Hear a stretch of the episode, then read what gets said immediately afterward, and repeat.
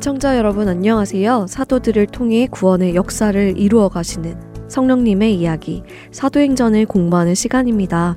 내 증인이 되리라 진행의 백성입니다. 네, 여러분 안녕하세요. 강순규입니다. 이방인들과 모세의 율법에 관한 규정을 예루살렘 교회가 결정해 주었습니다. 네. 이방인들에게 모세의 율법을 따라야 한다고 강요한 것은 아니지만 당시에 이방인 성도들이 유대인 그리스도인들과 함께 모이는 일이 많았기에 모세의 율법을 존중하는 유대인 그리스도인들이 시험에 들지 않도록 몇 가지 주의사항을 주었어요. 네, 그렇습니다. 우상 숭배와 음행 그리고 목매어 죽인 것과 피를 멀리하라라고 했죠. 네. 어, 사실 자신들이나 자신들의 조상들도 지킬 수 없었던 율법을 이방인 그리스도인들에게 지키라고 요구하는 것 자체가 불합리하다 하고 예루살렘 교회는 인정을 했습니다. 네. 그러나 그렇다고 율법을 무시하는 것도 옳은 것은 아니지요. 네. 지난 시간에 말씀드린 대로 율법의 1.1획도 사라지지 않습니다. 그러나 구원에 이르는 것이 율법을 지킴으로 되는 것은 역시 아닙니다. 어, 그리스도를 믿는 믿음이 있어도 할례를 받지 않으면 구원을 받지 못한다거나 믿음이 있어도 모세 율법을 다 못 지키면 구원을 받지 못한다는 것은 예수 그리스도의 행하신 일을 부인하는 것과 마찬가지입니다. 자, 예루살렘 교회는 이방인 그리스도인들을 위한 율법의 문제를 정리해 주었습니다. 이제 어떤 일이 일어날까요? 사도행전 15장 22절에서 29절 읽고 이야기 나누죠. 네, 사도행전 15장 22절부터 읽습니다. 이에 사도와 장로와 온 교회가 그 중에서 사람들을 택하여 바울과 바나바와 함께 안디옥으로 보내기를 결정하니 곧 형제 중에 인도자인 바사바라는 유다와 신라더라. 그 편에 편지를 붙여 이르되 사도와 장로된 형제들은 안디옥과 수리아와 길리기아에 있는 이방인 형제들에게 문안하노라. 들은즉 우리 가운데서 어떤 사람들이 우리의 지시도 없이 나가서 말로 너희를 괴롭게 하고 마음을 혼란하게 한다 하기로 사람을 택하여 우리 주 예수 그리스도의 이름을 위하여 생명을 아끼지 아니하는 자인 우리가 사랑하는 바나바와 바울과 함께 너희에게 보내기를 만장일치로 결정하였노라. 그리하여 유다와 신라를 보내니 그들도 이 일을 말로 전하리라. 성령과 우리는 이 요긴한 것들 외에는 아무 짐도 너희에게 지우지 아니하는 것이 옳은 줄 알았노니. 우상의 재물과 피와 목매어 죽인 것과 음행을 멀리할지니라. 이에 스스로 삼가면 잘 되리라 평안함을 원하노라 하였더라. 네, 자 예루살렘 교회는 이방인과 율법의 관계를 정리한 후에 그 정리된 내용을 편지로 써줍니다. 네. 그리고는 바울 일행에게 그 편지를 가지고 가도록 하는데요. 바울 일행만 보내지 않고 예루살렘 교회 지도자 중에 바사바라 하는 사람과 신라 이렇게 두 명을 함께 보냅니다. 왜 그랬을까요? 글쎄요, 왜 그랬을까요? 음, 이 결정 사항이 예루살렘 교회의 공증된 결정이다. 뭐 이런 것을 보여주기 위해서인가요? 네, 맞습니다. 예루살렘 교회의 결정이 맞다는 음. 보증을 위함이죠. 단순히 바울 일행이 그 편지를 가지고 가면 혹시라도 이 편지를 이방인들을 위해서 그냥 바울이 썼다고 생각할 수도 있잖아요. 네. 그래서 예루살렘 교회 지도자 둘을 보내면서 이 편지 내용에 음. 권위를 부여하는 것입니다. 네. 그리고 23절부터는 그 편지의 내용이 적혀 있지요. 예루살렘 교회가 들은 내용이 어떤 사람들이 예루살렘 교회 지도자의 지시도 없이 마음대로 안디옥 교회에 가서는 이방인 그리스도인들의 마음을 혼란하게 했다는 소식을 들었다는 것입니다. 그런데 그 사람들은 예루살렘 교회가 정식적으로 파송한 사람들이 아니니까 그들의 말은 권위도 없고 또 예루살렘 교회의 공식적인 입장도 아니다 하는 것을 설명해 주지요. 안디옥 교회 성도들이 이 편지를 받으면 마음이 한결 편해졌겠어요. 그동안 자기 마음대로 와서 율법의 규례들을 요구하던 사람들 때문에 구원에 대한 정의가 혼란스러웠는데 말이에요. 네, 그래서 바사바라 하는 유다와 신라를 보내면서 이들은 음. 우리가 공식적으로 보내는 사람들이니 네. 이들이 전하는 내용이 우리의 입장이다 하는 것이죠. 그리고 그 결정 사항을 적어 보내줍니다. 그러면서 29절 끝에 이런 말을 덧붙이는데요. 이렇게 결정된 사항을 너희가 따른다면 잘 되리라 라고요. 뭐가 잘 된다는 것일까요? 그러게요.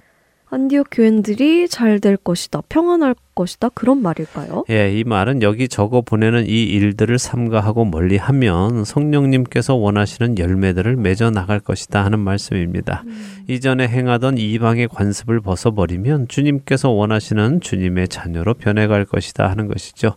자, 또 이어지는 말씀을 읽어보죠. 30절에서 15장 마지막 절인 41절까지입니다. 네, 30절부터 또 읽습니다. 그들이 작별하고 안디옥에 내려가 무리를 모은 후에 편지를 전하니 읽고 그 위로 한 말을 기뻐하더라. 유다와 신라도 선지자라 여러 말로 형제를 권면하여 굳게 하고 얼마 있다가 평안히 가라는 전송을 형제들에게 받고 자기를 보내던 사람들에게로 돌아가되 바울과 바나바는 안디옥에서 유하며 수다한 다른 사람들과 함께 주의 말씀을 가르치며 전파하니라. 며칠 후에 바울이 바나바더러 말하되 우리가 주의 말씀을 전한 각 성으로 다시 가서 형제들이 어떠한가 방문하자 하고 바나바는 마가라 하는 요한도 데리고 가고자 하나 바울은 밤빌리아에서 자기들을 떠나 함께 일을 하러 가지 아니한 자를 데리고 가는 것이 옳지 않다 하여 서로 심히 다투어 피차 갈라서니 바나바는 마가를 데리고 배 타고 구브로로 가고 바울은 신라를 택한 후에 형제들에게 주의 은혜의 부탁함을 받고 떠나 수리아와 길리기아로 다니며 교회들을 견고하게 하니라. 자, 예루살렘의 공식 편지를 가져다 안디옥 성도들에게 읽어주니까요. 어, 모두가 기뻐합니다. 네. 어, 유다와 신라도 말씀을 전하면서 그들의 믿음을 더욱 굳건하게 해줍니다. 그리고는 그들은 예루살렘으로 돌아갔죠. 네. 자, 1차 선교 여행도 마쳤고요. 예루살렘 교회에서 회의도 마쳤습니다. 그래서 바울 일행은 이제 2차로 선교 여행을 떠나려 준비를 합니다. 바울은 그동안 자신들이 다니며 세웠던 교회들을 방문해 보고 싶은 마음이 들었지요. 그런데 이때 문제가 생깁니다. 그러게요. 문제들을 다 해결했더니 또 문제가 생기는데 이번에는 좀 당황스러운데요. 바울하고 바나바 사이에 문제가 생겼어요. 네. 아니 그렇게 그동안 친하게 둘이 동역을 해오며 많은 열매들을 맺었는데 이렇게 둘이 다툰다니 이해가 안 됩니다. 예, 좀 안타깝죠. 네. 예, 자 바나바는 선교 여행에 동참할 인물 중에 자신의 조카인 마가 요한을 다시 데리고 가자고 제안을 합니다. 네. 뭐 아무래도 삼촌 입장에서 이런 선교 여행이 조카인 마가의 영적인 성장에 큰 도움이 될 거라고 생각을 했겠죠. 그래서 어쩌면 믿음이 아직 연약한 마가를 꼭 데리고 가고 싶었는지도 모릅니다. 하지만 바울은 마가가 1차 선교 여행 때에 구브로 섬 사역 후에 밤빌리아 버가에서 선교를 포기하고 예루살렘으로 돌아간 것에 대해 좋지 않은 결정이었다라고 생각하고 있는 네. 것으로 보이죠. 네. 그때 우리가 명확한 이유는 모르지만 바울이 그런 마가의 결정을 좋은 것으로 받아들이지는 않았다고 말씀드렸죠. 네, 학자들이 여러 가지 추측을 내놓았지만 우리는 그 이유는 명확히 알 수 없고 어찌되었든 바울은 마가의 결정이 옳지 않았다고 판단하고 있다고 하셨어요. 예, 맞습니다. 자, 여기 바나바가 바울에게 마가도 데리고 가자고 한 구절을 헬라어 원문으로 보면요. 반복되는 상황을 나타냅니다. 그러니까 바나바가 바울에게 계속해서 우리 마가도 좀 데리고 갑시다라고 권했다는 것이고요. 네. 바울은 계속해서 반대했다는 표현입니다. 아마도 바나바 역시 마가의 행동이 잘못되었다고 인정하고 있는 듯해 음, 보입니다. 네. 그러니까 계속 부탁을 한 것이겠죠. 네. 만일 바나바 생각에 바울이 괜한 고집을 부리고 있는 것이라면 바울의 잘못된 생각을 지적했을 것입니다. 그런데 바울의 생각이 틀리지 않았기 때문에 바나바는 계속 부탁을 하는 것이죠. 그런데 이렇게까지 부탁하는데 바울은 끝까지 반대를 합니다. 네. 도대체 얼마나 나쁜 일이었기에 이 정도로 반대를 할까요? 그러게요. 이유를 모르니 추측만 할 뿐인데요. 바울 입장에서 마가 요한이 자신들을 수행하는 수행원이었는데 즉 노를 젓는 사람, 바울 일행이 가야 할 곳을 가도록 돕는 사람이었는데 그 마가가 중간에 포기하고 사라짐으로 인해서 음. 많은 일들을 다른 사람들이 감당했어야 했겠지요. 네.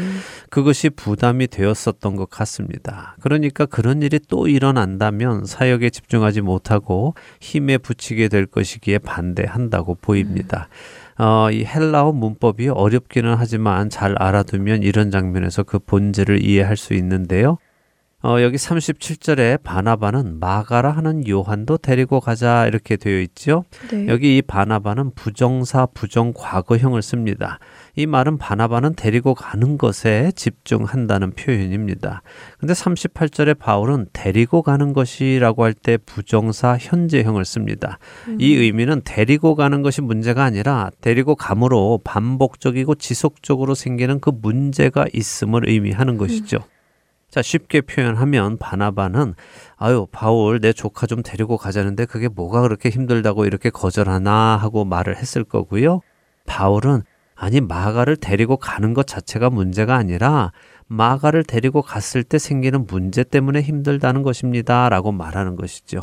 비슷하기도 하지만 그 집중하는 주제가 다르네요. 예, 자, 뭐 어쨌든 이 문제로 바나바와 바울이 심히 다투었다고 하십니다. 교회가 외부의 문제, 또 교리적인 문제도 다 해결했는데 이제 또 다른 문제가 생깁니다. 통역자 사이에 생겨난 의견 대립이죠. 바나바는 그동안 사람들에게 용기도 주고 위로도 하고 권면하던 사람인데 특별히 바울이 다른 사람들에게 인정받지 못하고 있을 때에 바울을 찾아가 용기 주고 사역자로 세워준 사람인데도 이렇게 심하게 다투고 헤어진다니 마음이 좋지 않습니다. 네, 뭐 말씀하신 것처럼 바울의 입장에서는 바나바에게 아무래도 빚이 있죠. 네. 그럼에도 불구하고 바울이 이렇게까지 할 만큼 물러서지 않는 것을 보면 마가가 한 일이 사역에 좋지 않은 영향을 끼쳤던 음. 것은 확실한 것 네. 같습니다. 네. 바나바는 바울에게 배신감도 느꼈겠지요. 섭섭함도 있고요. 내가 자기한테 어떻게 해줬는데 은혜를 이런 식으로 갚나 하는 마음도 있었을 음. 것입니다. 어, 또 바울 입장에서는 바나바가 사사로운 감정으로 공사를 구분하지 못하고 사역을 망치려고 한다는 생각도 있었을 것이고요.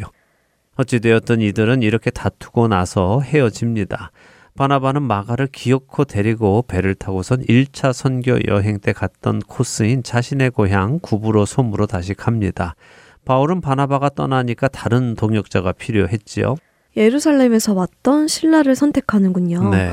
그런데 이렇게 보면 누가 잘못한 것인가요?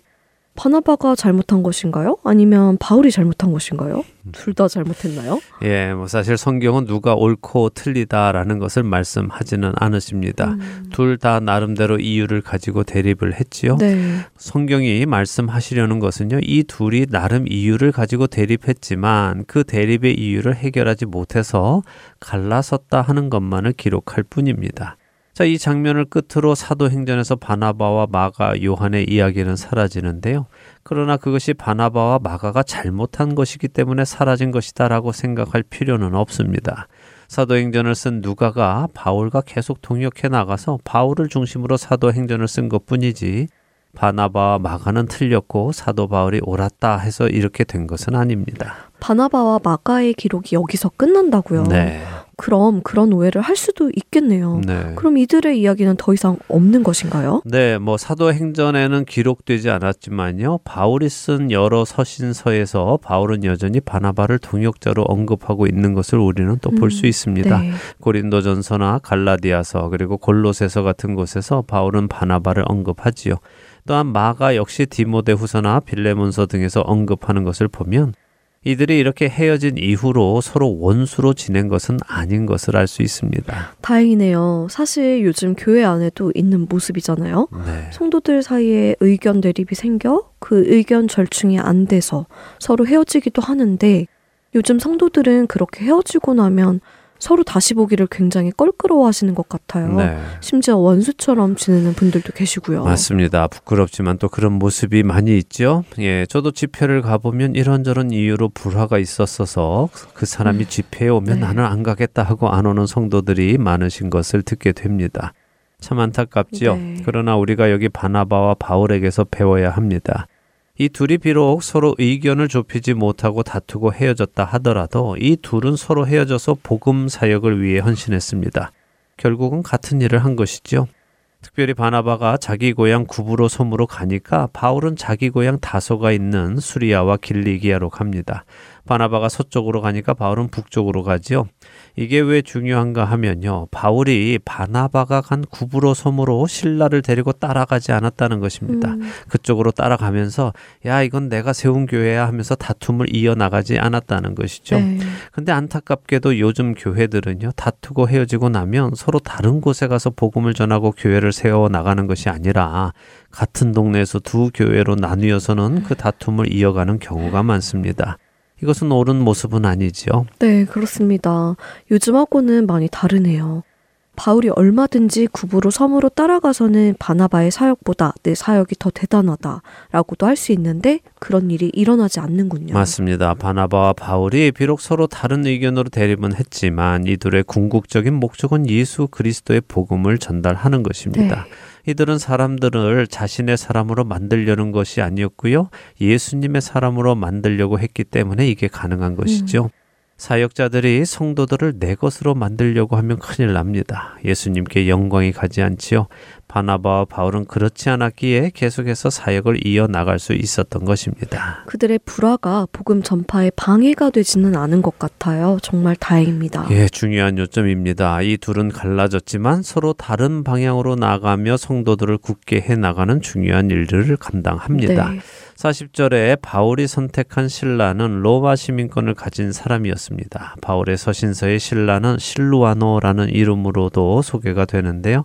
데살로니가 전후서 같은 경우 사도 바울이 이 편지를 같이 쓰는 사람을 기록하면서 디모데와 신라도 언급을 합니다. 바울의 좋은 동역자가 된 것이군요. 예, 그렇습니다. 자, 이제 사도행전 16장으로 넘어가 보죠. 1절에서 5절 읽어 볼까요? 네, 사도행전 16장으로 갑니다. 1절부터 읽습니다. 바울이 더베와 루스드라에도 이름에 거기 디모데라 하는 제자가 있으니 그 어머니는 믿는 유대 여자요 아버지는 헬라인이라 디모데는 루스드라와 이고니온에 있는 형제들에게 칭찬받는 자니 바울이 그를 데리고 떠나고자 할새 그 지역에 있는 유대인으로 말미암아 그를 데려다가 할례를 행하니 이는 그 사람들이 그의 아버지는 헬라인인 줄 다 알미러라. 여러 성으로 다녀갈 때에 예루살렘에 있는 사도와 장로들이 작정한 규례를 그들에게 주어 지키게 하니 이에 여러 교회가 믿음이 더 굳건해지고 수가 날마다 늘어가니라. 네. 드디어 디모데가 나오네요. 예, 디모데에 대해 잠시 설명을 드리고 오늘 시간은 마치도록 하지요. 네. 어, 디모데는 티메라는 영광이라는 단어와요. 떼오라는 하나님이 합쳐진 이름입니다. 그럼 하나님의 영광이라는 뜻이겠군요. 네, 그렇죠. 디모데는 약 18살 정도의 바울을 만나서 복음을 듣고 받아들였다고 알려져 있습니다. 음, 네. 그리고 지금 바울이 루스드라에 가서 디모데를 다시 만난 것은 디모데가 바울에게 복음을 전해 들은 지 약 2년에서 3년이 지난 시점으로 추정이 됩니다. 네. 그러니까 디모데가 한 20살, 21살쯤 됐겠지요. 네. 자, 성경은 디모데를 제자라고 호칭을 합니다. 그리고 그의 어머니는 유대인이고 아버지는 헬라인이라고 하시죠. 그러면 요즘 말로 하면 다문화 가정이네요. 예, 그렇죠. 디모데는 루스드라와 이고니온에 있는 형제들에게 칭찬받는 자라고 지역 성도들이 그의 믿음과 행동을 인정하고 있다고 합니다. 네. 자, 우리 각자도 한번 점검해 보면 좋겠습니다. 나는 그리스도의 제자라고 불리는가? 나는 지역에 함께 믿음 생활하는 성도들로부터 칭찬받는 사람인가 점검해 보시기 바랍니다. 네. 자, 디모데의 아버지가 헬라인이기에 유대 혈통을 문제 삼고자 하는 자들이 좀 있었던 것으로 보입니다. 그래서 바울은 디모데를 데리고 가서는 할례를 행하지요. 그런데 저는 유대인은 모계 사회라고 들은 적이 있어요. 네. 어머니가 유대인이어야 유대인으로 인정받는다고 들었거든요. 네. 그럼 여기 디모데는 어머니가 유대인이니까 당연히 유대인으로 인정받아야 하는 것 아닌가요? 네, 뭐 사실 저도 그렇게 들었습니다. 유대 문화는 모계 사회다라고요. 그래서 실제로 주석가들도 그렇게 주석을 달아놓기도 합니다. 그래서 뭐 저도 그렇게 알고 있었는데요. 음. 근데 제가 공부하는 유대인 랍비의 책을 보니까요. 유대인의 혈통은 아버지를 타고 온다고 하더라고요. 어, 네? 그러면 반대로 저희가 알고 있는 것인가요? 네, 유대인들은 아버지가 유대인이면 무조건 유대인이라고 합니다. 근데 어머니가 유대인이면 그것은 자녀가 원하는 쪽으로 선택할 수 있다고 하더라고요. 음. 아무래도 유대의 전통은 유대인들이 하는 말이 맞겠죠? 그렇겠죠. 예, 여기도 보면 그 말이 맞는 것 같습니다. 사람들이 디모데의 아버지가 헬라인인 줄을 압니다. 그래서 바울이 디모데를 데려다가 할례를 행했죠. 음. 왜 그랬겠습니까? 사람들이 디모데를 유대인으로 생각하지 않았다는 것입니다. 그의 어머니가 유대인이었어도 말입니다. 그래서 할례를 받게 했고 이를 통해 디모데의 유대 인권을 확인시켜 주는 것이죠. 그런데 사도 바울은 이방인이 그리스도인이 되고 할례 받는 것에 반대하는 사람인데 디모데에게는 받게 하네요. 네, 그렇게 하죠. 자, 이 부분은요, 우리 다음 시간에 보충 설명을 해드리도록 하겠습니다. 오늘은 시간이 다 되었으니까요. 어머나, 벌써 시간이 그렇게 되었네요. 역시 복음은 바나바와 바울 각각을 통해서도 계속해서 전달되어져 나갑니다. 네. 참 다행입니다. 우리를 통해서도 복음이 계속해서 전해져 나가기를 소망합니다. 아멘. 저희는 다음 주에 다시 찾아뵙겠습니다. 안녕히 계십시오. 안녕히 계세요.